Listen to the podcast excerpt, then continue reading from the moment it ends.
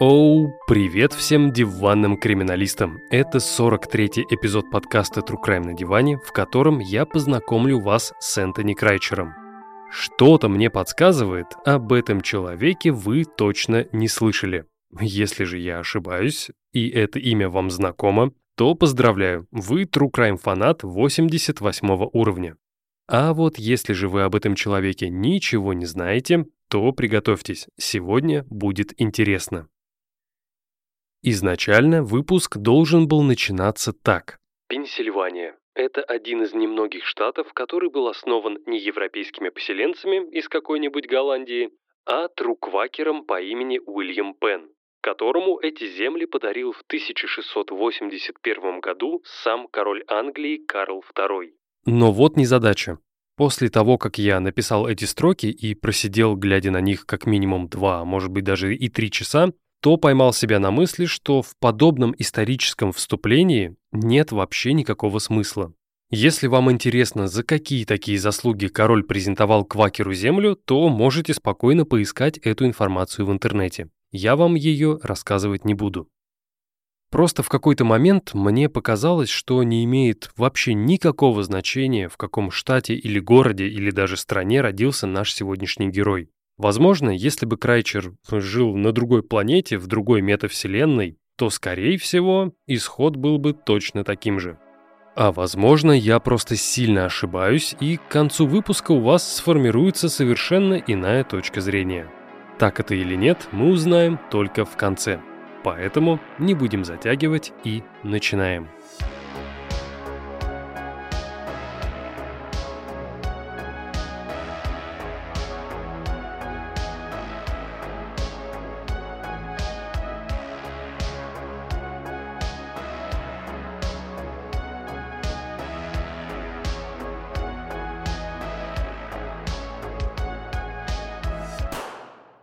Пенсильвания. Как много в этом слове непонятного и неизвестного, если вы там никогда не бывали. Как, например, я. Согласно официальной статистике, всего в штате 2568 городов. И самым крупным, конечно же, является Филадельфия. 1 596 865 человек. А вот на 950-й позиции находится маленькое поселение под названием Уэст-Маханой. Все та же статистика нам говорит, что в 2021 году в этом городе проживало всего лишь 2794 человека. Найти информацию, каким именно было население города в 1944 году, мне не удалось, но что-то подсказывает, оно не сильно отличалось от текущих показателей. Да и если честно, нас не интересуют все жители Уэст-Маханой, так как нам нужен один конкретный человек, который родился 28 ноября 1944 года. Этого мальчика звали Тимоти Уэйн Макбрайт, и его жизнь не задалась с самых ранних лет. Когда Тимоти был всего лишь 1 год, он не начал писать гангстер-рэп и не стал искать себе первую банду. В этом возрасте произошло более трагичное событие. Отец Чарльз Макбрайт решает, что супруга Ферн и этот мелкий отпрыск его недостойны. Поэтому, не желая обременять себя семейными заботами, мужчина просто собирает вещи и уходит в неизвестном направлении. Так как Ферн было крайне тяжело воспитывать сына в одиночку, она тут же начинает искать Чарльзу замену, запуская бесконечную череду свиданий. В итоге, когда Тимоти было 5 лет, Ферн находит своего ненаглядного Берни Крайчера и начинает обустраивать свой быт. И, судя по всему, воспитание сына было на последнем месте по важности. Спустя некоторое время после заключения брака, в рамках которого Берни официально усыновит Тимоти, мальчик совершает свое первое преступление. Ребенок проникнет в дом соседа, поломает и разобьет все, что попадется ему под руку, а после помочится на ковер в гостиной. Что же именно этим перформансом хотел сказать автор, неизвестно. Но если посмотреть на картину со стороны, то все это больше похоже на попытку обратить на себя внимание. Увы, цель достигнута не была. И так как никакого серьезного наказания за малолетний вандализм не последовало, на следующий год, 1 июля 1951-го, 6-летний Тимоти ворует у соседнего ребенка велосипед. И тут его, ну а если точнее родителей, привлекают к ответственности и заставляют выплатить штраф. К сожалению, даже после этого мальчику не удалось заслужить внимание матери, которое было всецело направлено в сторону Берни. Возможно, именно на этой почве у Тимоти начинает формироваться ненормальная любовь к матери. А если точнее, то к эмоциональной зависимости прибавляется сексуальная. Каждый день мальчик подглядывал за своей мамой, когда та переодевалась или принимала душ. И если верить имеющимся данным, то этим Тимоти начал заниматься примерно в 10 лет. А вот к 13 годам он стал подглядывать за соседскими женщинами, демонстрируя им свои гениталии. По словам самого Крайчера, в те годы у него было множество сексуальных фантазий, в которых главным партнером была его мать. В каком возрасте произошли следующие метаморфозы, мне неизвестно, но источники пишут, что мальчик начал воровать у соседок одежду, тайком наряжаясь в нее в своей комнате. Также есть сведения, что в 15-летнем возрасте мальчик был пойман в Нью-Милфорде после попытки что-то украсть в магазине. В каком конкретно возрасте это было и что именно пытался Тимоти украсть, мне тоже неизвестно. И так как об этом инциденте больше нет никаких сведений, то смею предположить, что никакого наказания за это не последовало. Следовательно, очередная попытка обратить на себя внимание провалилась. И примерно в этот момент любовь матери переходит в стадию ненависти. Мало того, что мальчик возненавидел свою любимую мать, так еще и отношения с отчимом сильно ухудшились.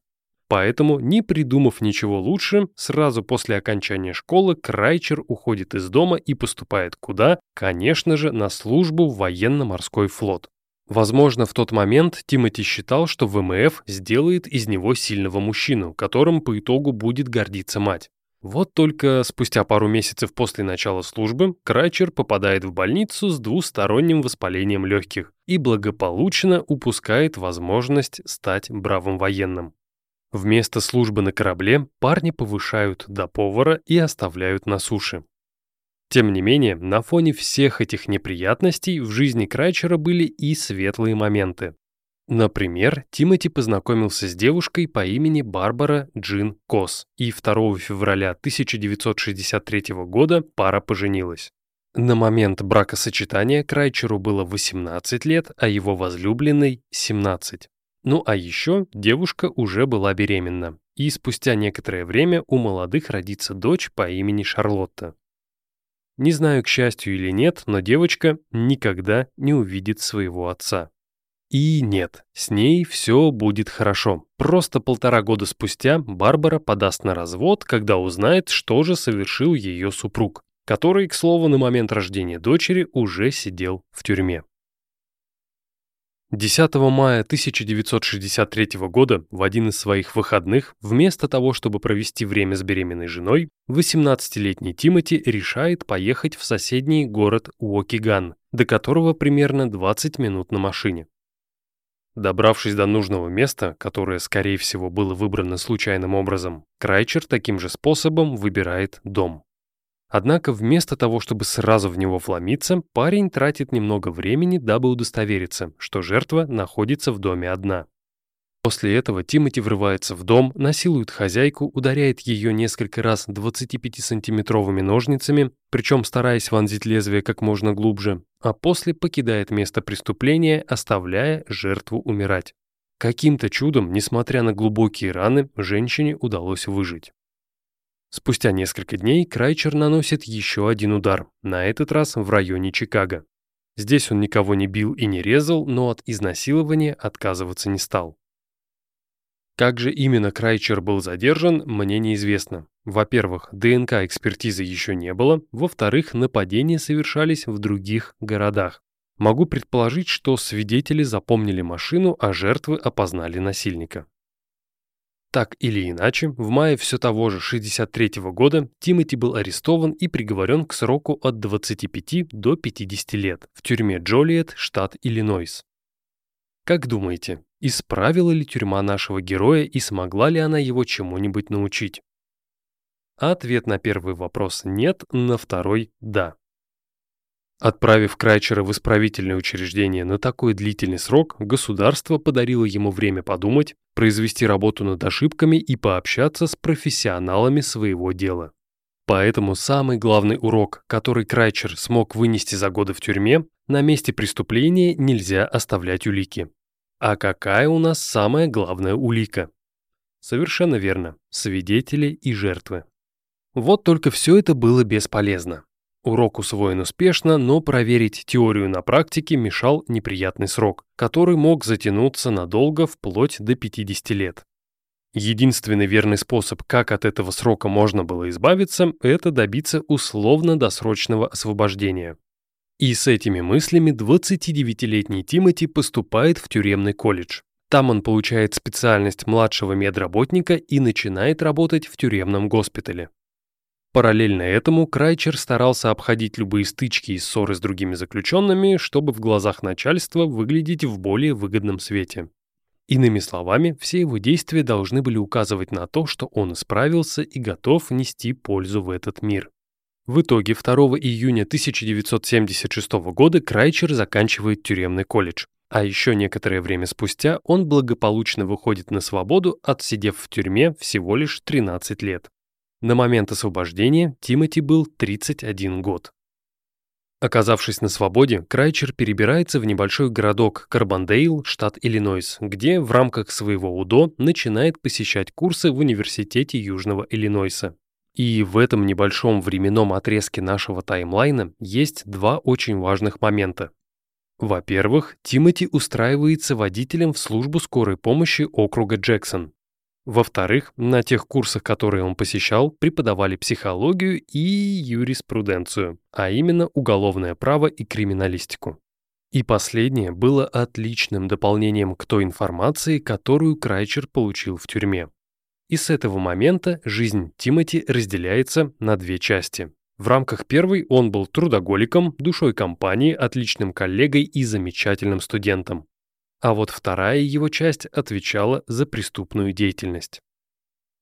Известно, что в период с конца 1976 по первую половину 1977 года у Крайчера было покушение на изнасилование на парковке Уолмарта в городе Кейп-Жирардо, штат Миссури, несколько изнасилований в близлежащих городах, а также преступник обворовал бесчисленное количество домов.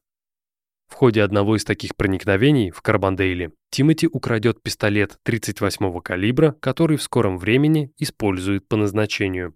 Но прежде чем перейти к этой части истории, я хочу рассказать вам о том, как же Крайчер работал в скорой помощи. Так как Тимоти был принят на работу в рамках УДО, эту тайну от коллег утаить было крайне сложно, а точнее невозможно. И несмотря на то, что остальные сотрудники скорой помощи, с которыми Крайчер был вынужден работать, считали своего нового коллегу мягким и вежливым трудоголиком, всем было интересно, а за какие такие заслуги мужчина угодил за решетку. Чтобы выглядеть в глазах других людей жертвой обстоятельств, Крайчер придумывает историю, в которой он встречался с несовершеннолетней. По его словам, отношения были серьезными, чистыми, взаимными и сильными. Но вот когда дело дошло до секса, в комнату девушки внезапно ворвался отец и тут же закатил грандиозный скандал, который, собственно, вылился в статью по растлению несовершеннолетних. И хотя на процессе девушка говорила, что все это было по любви, судья решил отправить Крайчера за решетку.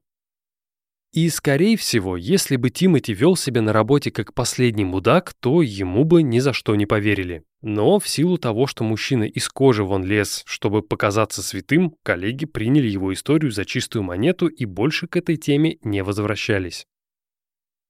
Проработав какое-то время водителем кареты скорой помощи, Крайчер был повышен до фельдшера. И, как вспоминали коллеги, Тимоти отдавал себя работе без остатка, стараясь во что бы то ни стало оказать всю возможную и невозможную помощь пострадавшим.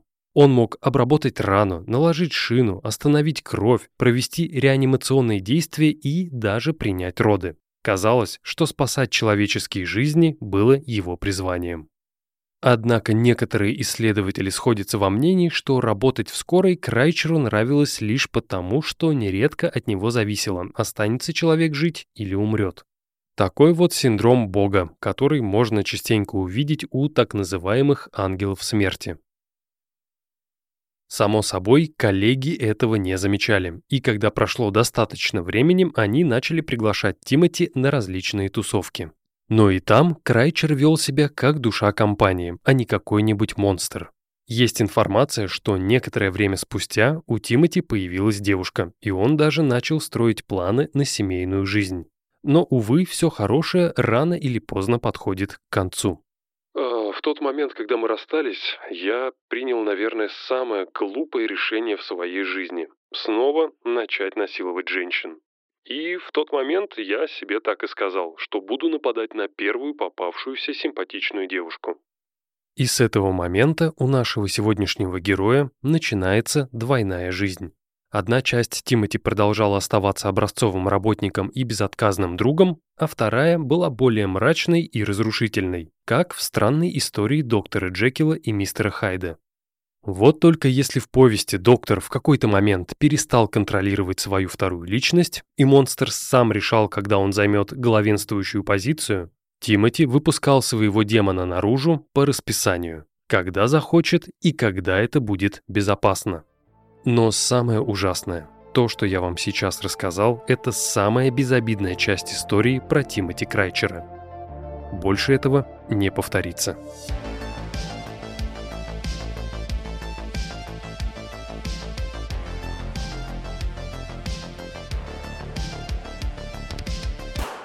Первую половину дня 12 августа 1977 года 58-летняя Мэри Эвелин Александр Парш провела в больнице со своим мужем Флойдом, который некоторое время назад был экстренно госпитализирован для операции на сердце.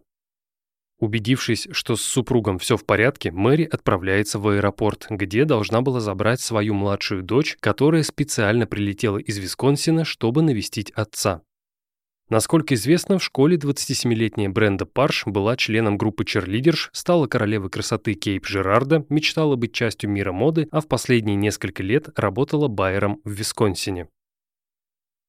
Когда Флойд Парш проснулся на больничной кровати, он понял, что уже вечер, однако ни дочери, ни жены рядом не было. И это было очень странно.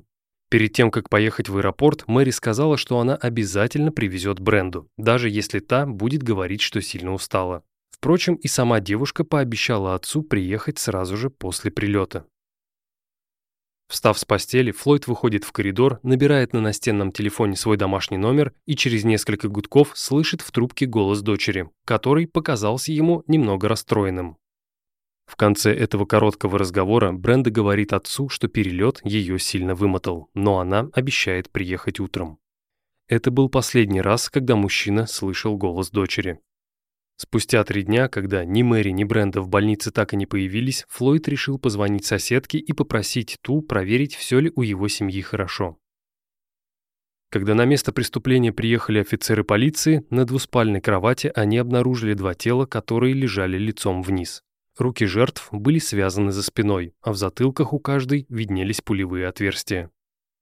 По первоначальной версии следствие полагало, что убийцей мог быть кто-то из знакомых или женщины попали в засаду. И хотя ключи, оставленные в замочной скважине, кричали о том, что вторая теория более правдоподобна, полиция решила сделать акцент на первой. Так как Флойд на момент двойного убийства лежал в больнице, его было решено исключить из числа главных подозреваемых. Однако у полицейских были и другие кандидаты. Например, бывший парень Бренды, с которым она рассталась перед переездом в Висконсин, а также деверь, симпатизировавший погибшей. Увы, после проверки алиби оба подозреваемых были из списка вычеркнуты, и вскоре расследование было приостановлено. Но, думаю, вы и без меня прекрасно понимаете, кто на самом деле был убийцей. И вот как все происходило на самом деле. После разрыва с девушкой и обещания себе любимому нападать на всех понравившихся женщин, Крайчер был готов к решительным действиям. Узнав во время курсов по криминалистике о том, что у американской полиции есть серьезные проблемы в коммуникации между штатами, Тимоти решил, что лучше всего нападать на девушек там, где его никто не знает. В качестве такого места был выбран городок Кейп-Жирардо, в котором некоторое время назад Крайчер пытался изнасиловать девушку на парковке, но потерпел поражение. Иными словами, это было идеальное место, чтобы нанести свой первый удар. Точная дата неизвестна, но где-то в первых числах августа 1977 года Крайчер решился на первую поездку в Кейп-Жирардо, в ходе которой он и заметил Мэри Парш. Нападать на женщину без подготовки Крайчер не стал. Вместо этого он дождался, пока Мэри сядет в машину и, сама того не подозревая, раскроет преступнику свое место жительства. Но самое главное, что Крайчер смог выяснить, так это то, что женщина жила одна. На момент возвращения домой свет в окнах не горел. Понимая, что без должной подготовки нападать на жертву сейчас – это неоправданный риск, Тимоти возвращается домой и готовит план нападения. Ну, как готовит? Он покупает перчатки, синий носовой платок, который в последующем все будут называть синей банданой, а также убеждается, что пистолет 38-го калибра, ранее украденный из одного из домов, исправен. Вторая поездка в Кейп-Жирардо состоялась 12 августа. На месте Крайчер был именно в тот момент, когда Мэри поехала за дочерью в аэропорт. Удостоверившись, что дома никого нет, Тимоти надевает перчатки, натягивает на лицо синий платок и обходит дом вокруг. Подойдя к задней части строения, преступник разбивает окно и беспрепятственно проникает внутрь. Осталось только дождаться, чтобы добыча сама пришла к нему в руки. Вот только когда на подъездной дорожке появилась машина и из нее вышли две женщины, Крайчер очень сильно удивился. Однако планы менять он не стал. Ведь, как говорится, одна жертва хорошо, а две лучше. Хищник напал на женщин в коридоре, когда те только зашли в дом.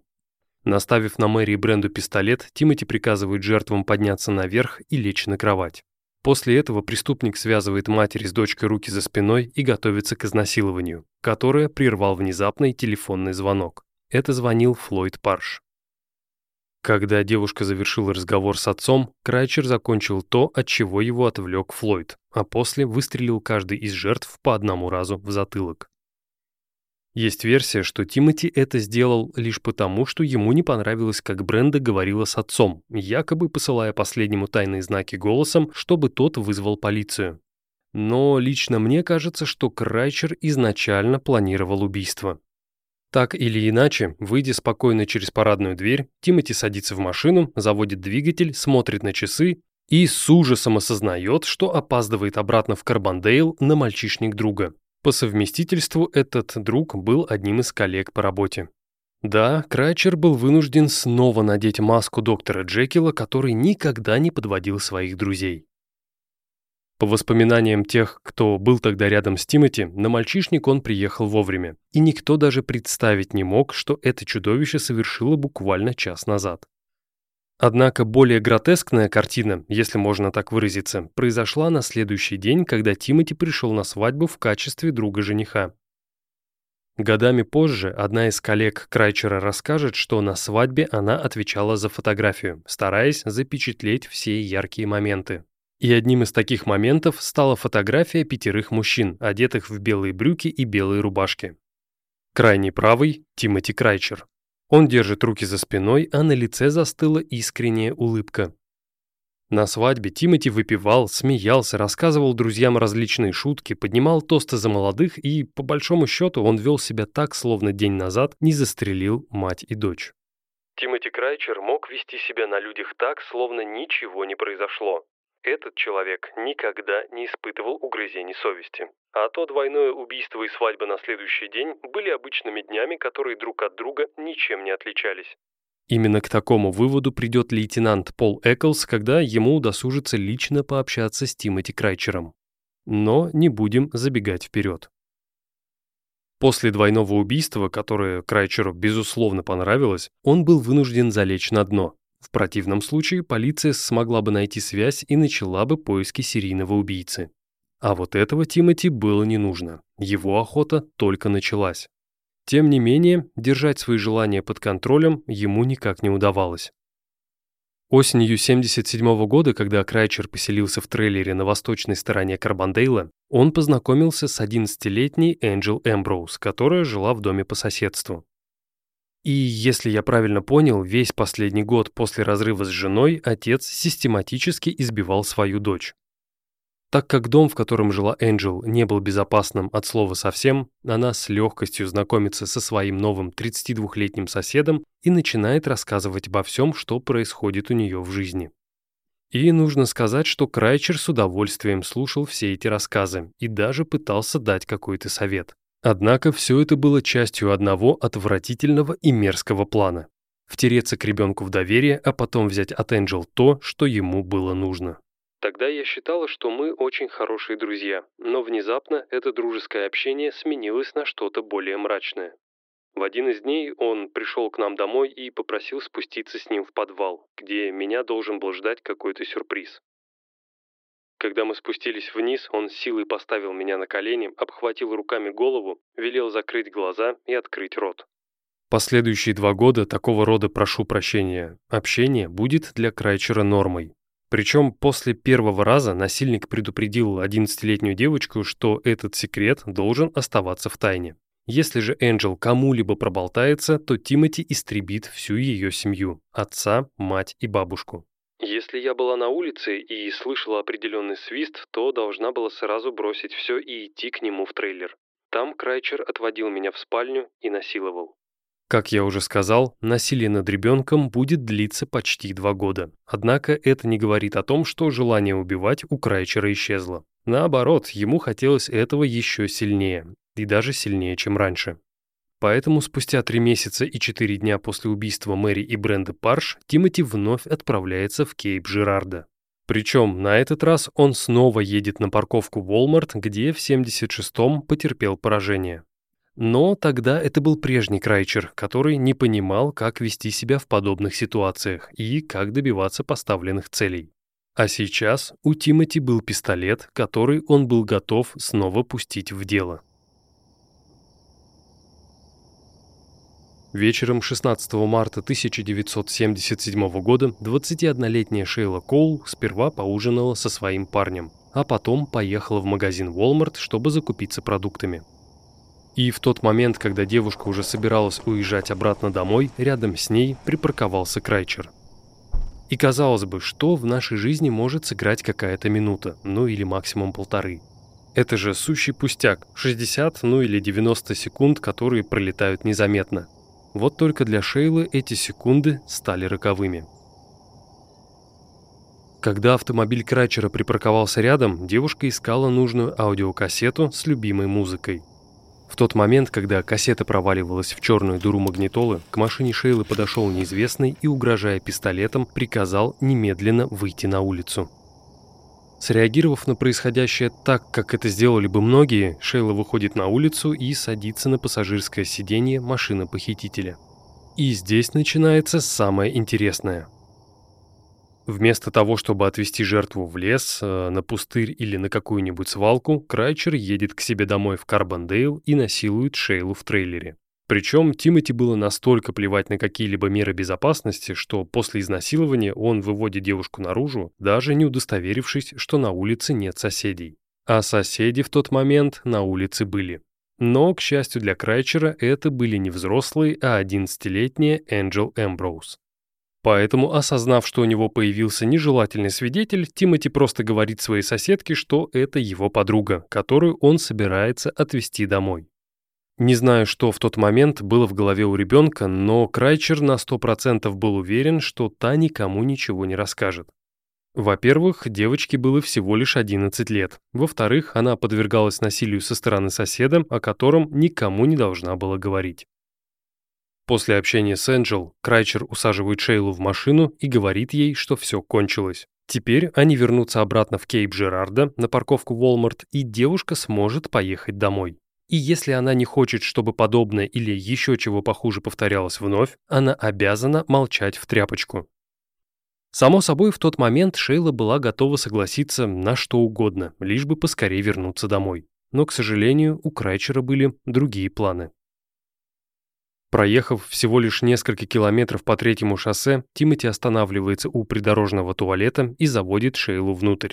Там, в одной из кабинок, Крайчер стреляет девушке в голову 2 раза, а после возвращается обратно в Карбондейл. И пока преступник ехал домой, его внезапно осенило. От оружия нужно срочно избавляться, потому что из него были застрелены все 3 жертвы, причем выстрелы были сделаны в голову. А тут даже стажер скажет, что это серия. Следовательно, если кто-то случайно узнает, что у Тима есть пистолет, его снова посадят в тюрьму. Однако на этот раз, скорее всего, на пожизненно. Быстро прокрутив в голове весь сюжет с поимкой, Крайчер останавливается на мосту и просто выбрасывает пистолет в реку Миссисипи. И, забегая вперед, скажу, что оружие так и не было найдено. А вот тело 21-летней Шейлы Эллен Коул обнаружили на следующий день. Как в случае с убийством Мэри и Барбары Парш, никаких улик на месте преступления Крайчер не оставил. Плюс это был общественный туалет, в котором до Шейлы побывало огромное количество людей. В итоге расследование вскоре заглохло. И хотя Крайчер понимал, что он слишком идеален для полиции, которая никогда его не выследит, он решил немного поменять свой модус операнди. Следующая жертва обязана быть из другого штата. После длительного периода охлаждения и держа эту важную информацию в голове, 12 мая 1978 года Крайчер садится в свою машину и отправляется в сторону Кентукки. Благо, до границы штатов было каких-то 100-110 километров. Вот только доехать до пункта назначения Тимоти не успел, так как в городе Мэриан, который расположен в 27 километрах от Карбондейла, преступник находит себе новую жертву. 51-летнюю Вирджинию Ли Уит. В этот момент женщина возвращалась на машине домой из магазина с полными пакетами продуктов, которые, кстати, так и останутся неразобранными. Когда Вирджиния остановилась на одном из светофоров, она даже представить не могла, что мужчина в соседней машине сверлит ее глазами. Да, Крайчер собирался ехать в Кентукки. Да, он даже не проехал половину пути в сторону границы. Но он не мог ничего с собой поделать. Вирджиния Уит была той самой. Следующей. Дальше все было максимально просто и банально.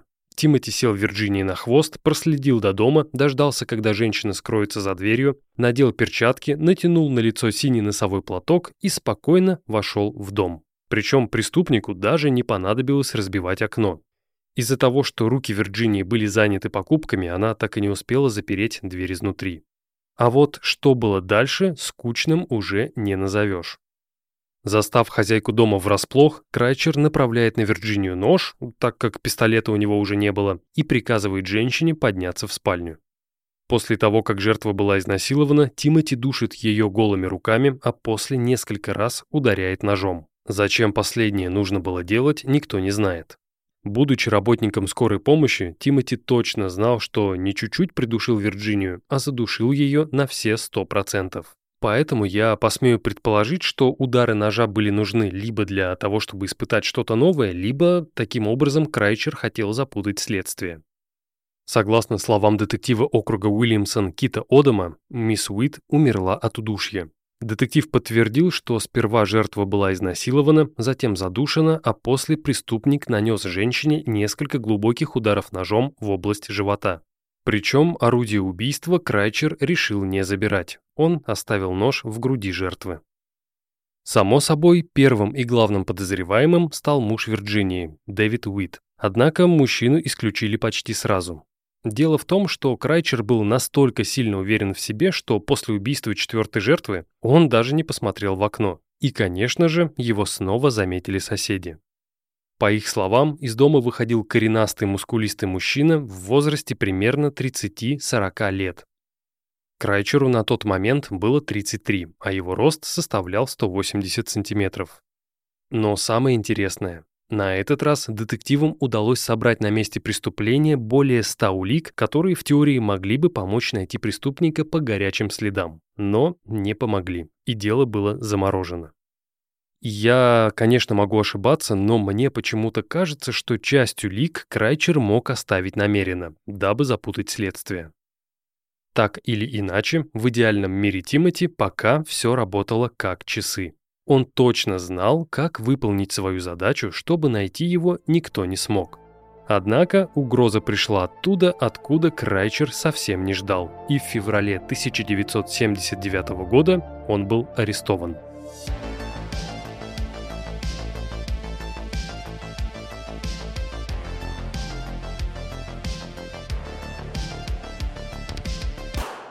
Как именно родители Энджел узнали о том, что сосед насилует их дочь почти 2 года, никто не знает, но факт остается фактом. 20 февраля 1979 года Энтони Крайчер был арестован. Ни за убийство, ни за бесчисленное количество изнасилований и такое же количество краж, а за растление 11-летней девочки, которой на тот момент уже было 13. И я понимаю, что предыдущая фраза прозвучала, скажем так, не очень, но не спешите делать выводы. Я считаю, что педофилы – это самые последние люди на Земле, которым нет места в нашем обществе. Уж простите за резкость. Ты можешь быть трижды красавчиком, богачом или умнейшим человеком в мире. Но если ты трахаешь детей, то все твои предыдущие заслуги аннулируются. С этим мы разобрались, а вот что я имел в виду. Помимо растления Энджел, Крайчер насиловал и убивал. А так как у полиции не было такой информации, то все, чем судья мог наградить педофила, это 2 годами тюрьмы. Ну и, конечно же, Тимоти мог выйти на свободу под залог, что он, собственно, и сделал. А заплатили за Тимоти его же коллеги, которым преступник рассказал очередную увлекательную историю.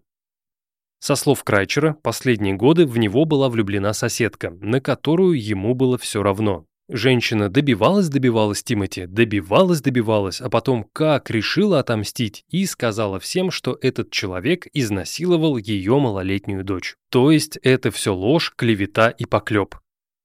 В итоге залоговые деньги были собраны очень быстро, и Крайчер вышел на свободу уже спустя 2 дня после ареста. Никто из коллег даже представить не мог, что их добрый друг способен вот на такие ужасные вещи. Например, Валери Скотт, которая сделала ту самую свадебную фотографию, как-то вспоминала. Во время ночных смен нам приходилось спать в маленькой комнатке, в которой стояли 2 односпальные кровати на расстоянии 4 метров. Во время таких ночевок Тимоти со мной никогда не заигрывал и не приставал, хотя знал, что у меня на тот момент не было парня. По нему было видно, что я для него просто друг. Так, а теперь давайте зафиксируем даты. 20 февраля Крайчера арестовывают, 22 февраля он выходит на свободу, а вечером 22 марта, то есть через месяц, он снова отправляется в Кентукки. Только на этот раз Тимоти едет не на восток через Мэриан, а на юго-восток в город Падука, 112 километров от Карбондейла и 6 километров от границы штатов. Напомню, у Крайчера был только один критерий, по которому он выбирал своих жертв. Это должна была быть первая попавшаяся симпатичная женщина. Как мы уже заметили, возраст для Тимоти тоже не имел никакого значения. То есть полнейший рандом. Таким же случайным образом была выбрана 29-летняя Джой Старп, 5-я жертва бугимена в синей бандане. И, кстати, это официальное прозвище, которое Крайчеру дали СМИ. Точнее, дадут, но немножко попозже. Итак. Приехав в Падуку, Тимоти просто катался на своей машине по тихим районам города, в надежде найти ту самую. Так как время уже было позднее, то большинство жителей находились дома и готовились отправиться спать. Как, например, Джойс. Девушка включила в спальне свет именно в тот момент, когда мимо дома проезжал Крайчер.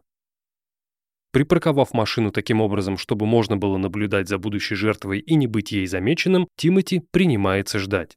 И то, что он увидел, его сильно обрадовало. Джойс жила одна. Ни мужа, ни матери, ни брата, ни сестры, ни соседки, ни парня. То, что нужно. Когда девушка из дома напротив выключила свет и задернула шторы, Тимоти решил, что спешка в этом деле только помешает. Поэтому он остается в машине и следующие 2-3 часа не сводит глаз с окон Джойс. И только после этого ритуала Крайчер надевает перчатки, натягивает на лицо синий платок, аккуратно разбивает окно в дальней комнате, проникает в дом и повторяет сценарий Шейлы Коул. Крайчер будит Джойс, наставляет на нее нож и говорит, что если та не будет кричать, то с ней ничего не случится. А после этого преступник отвозит девушку к себе домой в Карбондейл. И важное уточнение. На тот момент Крайчер жил уже в другом месте, в Карбондейле, но в другой его части. В какой именно, неясно, но, судя по всему, на этот раз соседских домов либо поблизости не было, либо их было очень мало. Девушка была убита прямо у Крайчера в трейлере. Обнаженный труп 29-летней Джой Старп был обнаружен 23 марта 1979 года на церковной парковке. Как показало вскрытие, причиной смерти стала тупая травма головы и удушение. Как и в предыдущих случаях, расследование убийства Джойс длилось совсем недолго. Напомню, в этот самый момент Крайчер находился в ожидании суда за совращение несовершеннолетней. Но вести себя тихо и мирно Тимоти не желал, словно пытался успеть как можно больше до своего заключения. Свою следующую жертву Крайчер нашел во время апрельской поездки в Аллентаун, где он планировал провести время с матерью и отчимом. Не знаю, совершил ли Крайчер другие убийства или нет, но смерть 51-летней Миртл Раб из города Саут-Темпл, штат Пенсильвания, это его рук дело. И данный эпизод очень сильно отличается от всех предыдущих. После того, как Тимоти заметил свою жертву в окне дома, он решил, что не будет нападать на нее этим же вечером. Вместо этого он вернулся сюда на следующий день, когда женщины дома не было. Проникновение было аналогичным, через разбитое окно. И, как во время своего первого убийства, Тимоти нужно было немного подождать. А так как ждать преступнику пришлось долго, он решил, что можно в это время перерезать телефонные провода. Зачем это было нужно, я не пойму, ведь если он планировал убить жертву, то она вряд ли бы смогла воспользоваться телефоном, будучи мертвой. В общем, не суть. Мы лучше с вами поиграем в игру, где нужно включить свою фантазию. Представьте такую ситуацию. Вы – конченый педофил и серийный убийца, который ждет свою новую жертву у нее дома. Вы знаете, что ждать осталось недолго, и нетерпеливо теребите нож в своих руках. И вот, наконец-то, этот момент настает. Входная дверь открывается, и вы слышите, как в дом заходят двое. Хозяйка квартиры и какой-то мужик. И вот как бы вы поступили в такой ситуации? А вот Крайчер решил по-быстренькому покинуть дом. Думаю, сам по себе Тимоти не был никаким храбрецом, плюс ко всему вместо пистолета у него был нож. Однако оставлять начатое Крайчер не стал. После неудачной попытки он едет в Аллентаун. Там он проводит время с родителями, а через несколько дней возвращается обратно в Карбондейл, но через Саут-Темпл. И на этот раз у преступника был немного другой план. Вместо того, чтобы проникать в дом через окно, Тимоти стучит в дверь Миртл, и когда та показывается на пороге, Крайчер представляется офицером полиции. Цель визита – это повторный допрос о недавнем взломе. И это была чистейшая импровизация, так как он понятия не имел, вызывала женщина полицейских или нет. Но судя по тому, что Миртл разрешила Крайчеру войти внутрь, можно сделать вывод, что она ему поверила и в полицию тоже обращалась. Маски были сброшены сразу после того, как захлопнулась входная дверь. Сразу после этого Крайчер отводит жертву в спальню, насилует и душит голыми руками. Труп женщины был обнаружен только несколько дней спустя, когда соседи стали беспокоиться, что Миртл никто давно не видел. Она лежала обнаженной у себя на кровати со связанными за спиной руками. Как и прежде, расследование длилось недолго. Имени следующей жертвы Крайчера я не нашел. Известно только то, что это случилось в хорошо знакомом нам Кейп-Жирардо. Да, опять. Увидев девушку в городе, Тимоти проследовал за ней до дома, записал адрес и решил вернуться сюда позже, спустя несколько дней, а точнее 14 июля, через 3 месяца после убийства Миртл Раб. Схема здесь была аналогичной. Крайчер аккуратно, насколько это возможно, выбивает в дальней спальне окно, проникает в дом и вместо понравившейся ему девушки замечает ее 49-летнюю мать. В этот момент женщина дремала в гостиной на диване. И как думаете, бросил ли Крайчер свою затею? Конечно же, нет. Раз уж он вломился в этот дом, то нужно брать от этой ситуации свой максимум, каким бы он ни был. Но лично меня это нисколько не удивляет. Странным кажется лишь тот факт, что Крайчер убивать женщину не стал. После изнасилования и попытки выяснить, когда же придет дочь, не снимая синего платка, он говорит женщине: «Ты справишься», и спокойно уходит через парадную дверь, с мыслью о том, что в этот дом нужно будет обязательно вернуться и убить ту самую девушку. Вот только сделать этого ему не дали. 23 августа 1979 года Крайчер был приговорен к 2 годам тюрьмы за совращение несовершеннолетней. Когда судья выносил приговор, он назвал Крайчера очень опасным сексуальным преступником, место которого только в тюрьме. А вот психиатр, который осматривал Тимоти в 1980 году, сказал, что тот в принципе норм. Ничем не болеет, опасности ни для кого не представляет. В итоге Крайчер вышел на свободу 4 июня 1981 года, просидев в тюрьме 1 год и 9 месяцев. «Пока я находился в тюрьме, у меня было очень много сексуальных фантазий. Тогда я решил, что когда окажусь на свободе, буду делать все, о чем пожелаю». Когда преступник оказался на воле, все, о чем он мечтал, это поехать покататься, найти очередную девушку и поскорей ее убить. Вот только этому мешал офицер по условно-досрочному освобождению и полицейские в штатском, которые периодически следили за Крайчером. И хотя сдерживать себя было сложно, другого выхода у Тима не было.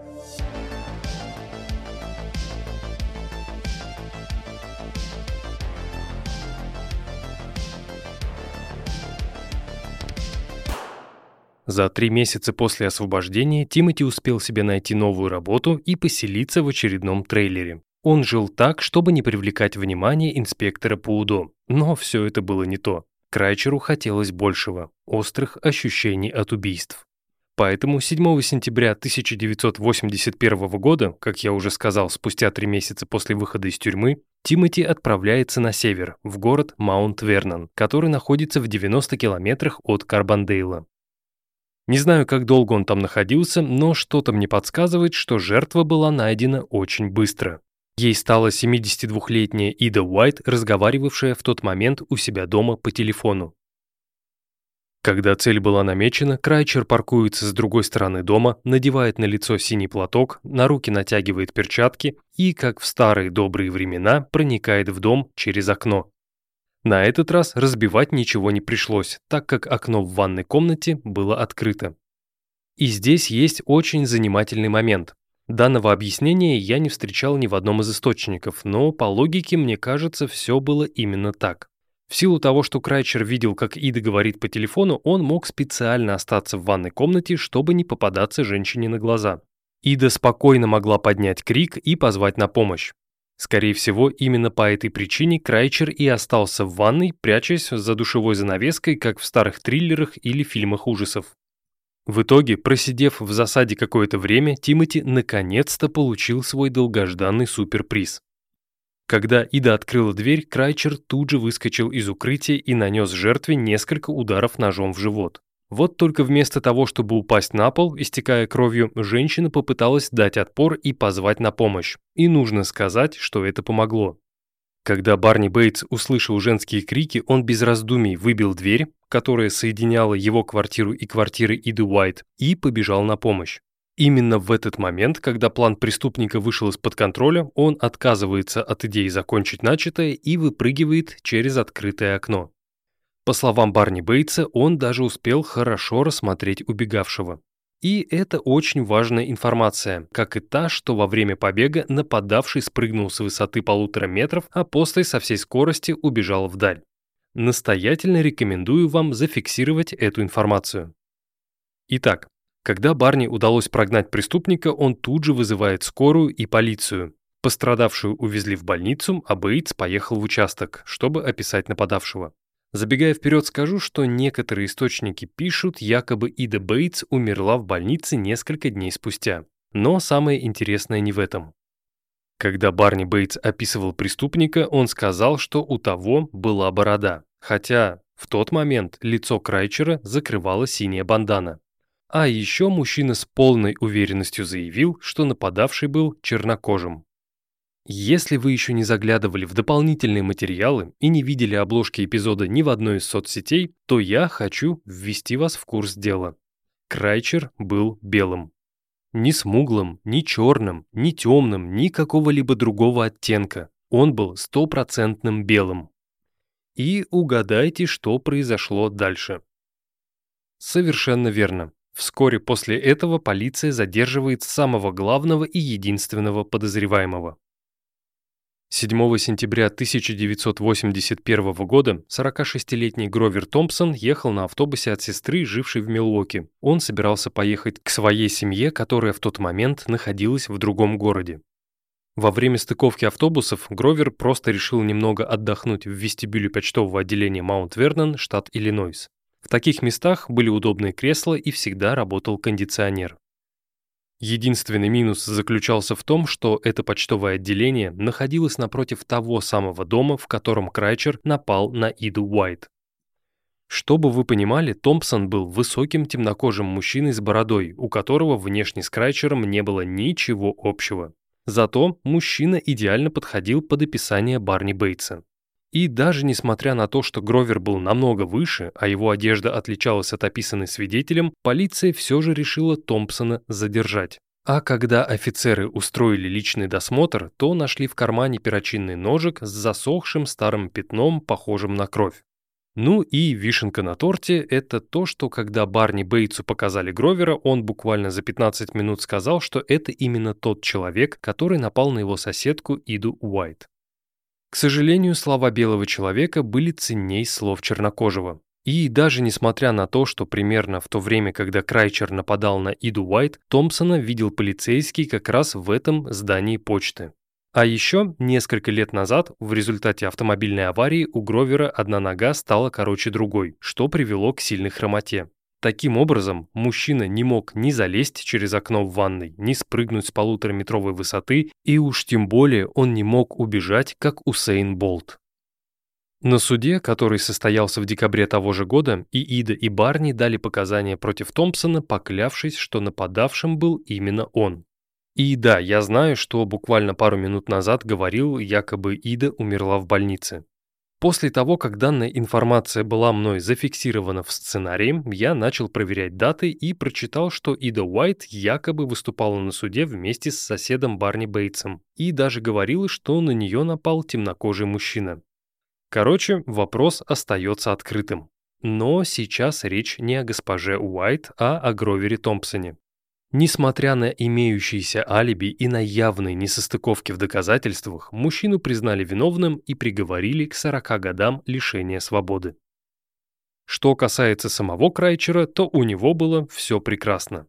Его никто ни в чем не подозревал, плюс, выйдя из тюрьмы, он вернулся в университет и в декабре 1981 года благополучно получил степень бакалавра.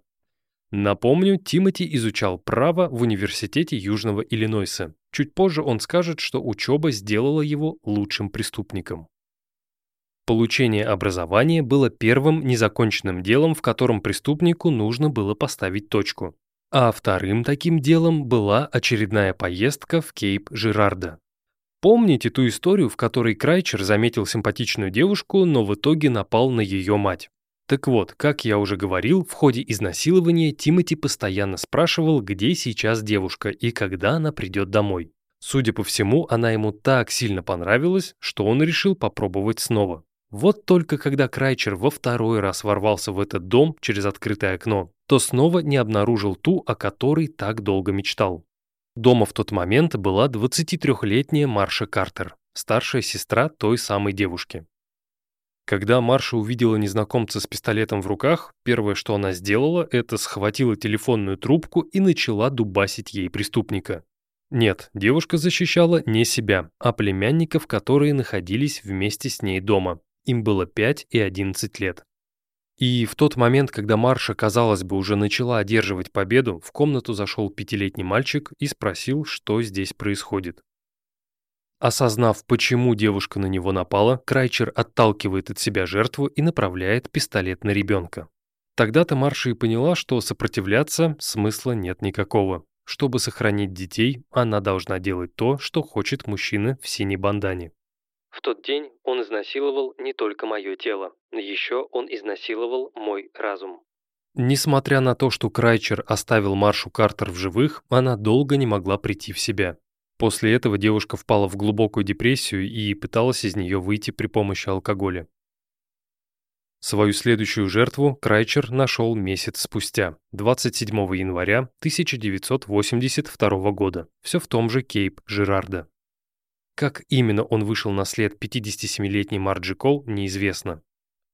Следователи считали, что преступник проник в дом через открытое окно. Угрожая пистолетом, он сперва заставил жертву раздеться, а потом связал ей руки за спиной и заткнул рот. После этого Марджи была изнасилована и задушена голыми руками. Также вскрытие показало, что преступник зачем-то выстрелил в жертву из пистолета 32-го калибра, хотя та уже была мертва. А еще на месте преступления была найдена кровь, которая, скорее всего, принадлежала преступнику. Однако эта находка никак полиции не помогла, и Крайчер мог спокойно продолжать свое кровавое турне. Следующий удар был нанесен 8 апреля 1982 года. Жертвой стала 23-летняя студентка Дебора Шепард, которая, как и Крайчер, жила в Карбондейле. В силу того, что на теле Деборы не было найдено никаких признаков, указывающих на убийство, детективы решили, что девушка умерла от передозировки наркотиков. Причем следователи даже не стали слушать родных, когда те говорили, что их девочка наркоманкой никогда не была. Согласно первичному отчету вскрытия, Дебора Шепард умерла от отека легких. Следовательно, если причиной смерти были не наркотики, то что-нибудь другое. Полиция этим делом заниматься не хотела. И есть версия, что детективы настаивали на несчастном случае для того, чтобы снова не выглядеть в дурном свете. Очередное убийство, которое останется нераскрытым. И, как мне кажется, такое объяснение очень похоже на правду. После того, как тело Деборы было обнаружено, криминалисты собрали с места преступления несколько важных улик. Например, подсохшую жидкость, вытекающую изо рта жертвы на ее рубашку. И хотя следствие продолжало настаивать на своей версии, родные Деборы провели второе независимое вскрытие, которое установило, что Шепард умерла от удушения, которому предшествовали удар тупым предметом по голове и изнасилование. Свое следующее нападение Крайчер совершил 2 месяца спустя, 21 июня 1982 года, все в том же Кейп-Жирардо. Согласно результатам вскрытия, 65-летняя Милдред Уоллес была убита из пистолета 32-го калибра сразу после изнасилования. Помимо этого, у жертвы были связаны руки за спиной и завязаны глаза, как и в предыдущих эпизодах. Считается, что именно в этот момент детективы окончательно осознали, что имеют дело с серийным убийцей, который может нанести свой следующий удар в любой момент. Однако этого так и не произошло. Убийства внезапно прекратились. Насколько известно, сразу после завершения университетской программы Крайчер подал документы в комиссию по УДО, чтобы та разрешила ему переехать в Аллентаун, штат Пенсильвания. Как вы помните, там жила мать преступника. Когда такое разрешение было получено и Тимоти окончательно перебрался на новое место, которое находилось всего лишь в 90 километрах от места рождения Крайчера, он решил не терять время зря и стал заниматься своими любимыми делами – изнасилованиями, грабежами и кражами. И самое интересное, за эти преступления Крайчер никогда не привлекался к ответственности, но до поры до времени. Весной 1983 года Тимоти был арестован на парковке торгового центра, недалеко от Аллентауна. Причем задержание было максимально банальным. Одной из женщин Крайчер показался каким-то подозрительным, и она решила незамедлительно позвонить в полицию. В итоге, когда на место приехали офицеры, Крайчер продолжал сидеть в своей машине, озираясь по сторонам. В бардачке лежал пистолет. Сразу после этого Тимоти был взят под стражу и отправлен в тюрьму округа Лихай в Аллентауне. Его обвиняли в подозрении в нарушении закона и хранении огнестрельного оружия. Последнее нарушало условия УДО. В итоге Тимоти Крайчер был осужден за нападение и изнасилование на территории штата Пенсильвания и признан виновным в нескольких грабежах. На момент вынесения приговора преступнику было 38 лет. Отсидев 5 лет в пенсильванской тюрьме от звонка до звонка и так чисто формально став свободным в 1988 году, Крайчер был сразу же переведен в исправительный центр Биг Мадди в Южном Иллинойсе для отбытия наказания за нарушение условий УДО. Как долго Крайчер должен был находиться в этом месте, неизвестно, однако в 2007 году он окончательно лишился шанса выйти на волю. Дело в том, что был в полиции Карбондейла один очень интересный человек, которого убийство Деборы Шепард не отпускало годами. Этого полицейского звали Пол Экклс, и в тот момент, когда Крайчер убил свою 8-ю жертву, он только заступил на службу в полицию Карбондейла. За всю свою карьеру Экклс возвращался к делу Шепард несколько раз, но так и не мог найти новых улик. И только в 2007 году лейтенант решил прогнать через базу ДНК образцы той самой жидкости, засохшей на рубашке Деборы. Думаю, вы уже догадались, что той жидкостью была сперма преступника. Даже не знаю, рассчитывал ли в этот раз на успех Экклс или нет, но когда к нему пришли результаты, он был очень сильно удивлен. ДНК с одежды Деборы Шепард совпали с ДНК сидящего в тюрьме насильника Тимоти Крайчера.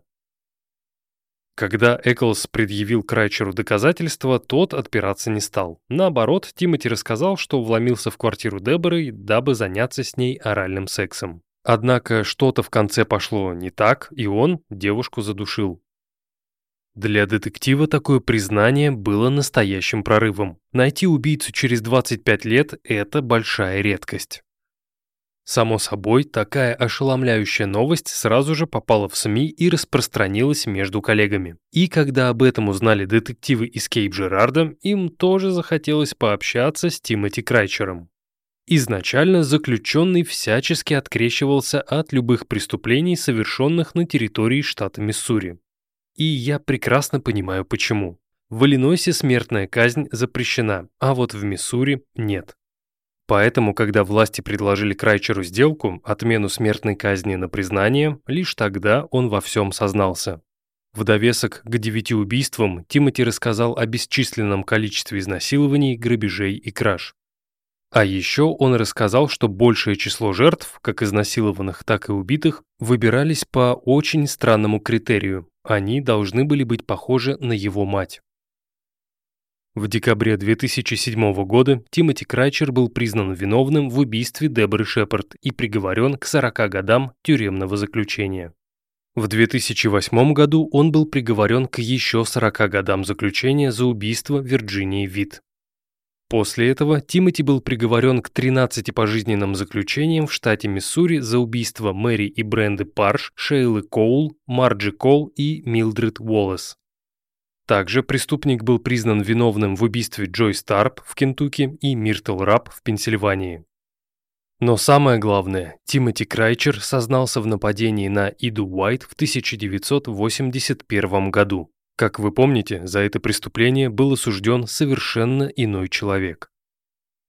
Гровер Томпсон был посмертно реабилитирован губернатором Брюсом Раунером в январе 2019 года. Причем это было последнее, что успел сделать губернатор перед тем, как покинуть свой пост. Известно, что, находясь в тюрьме, Гровер Томпсон подавал несколько апелляций, но все они были отклонены. Мужчина умер в тюрьме в 1996 году.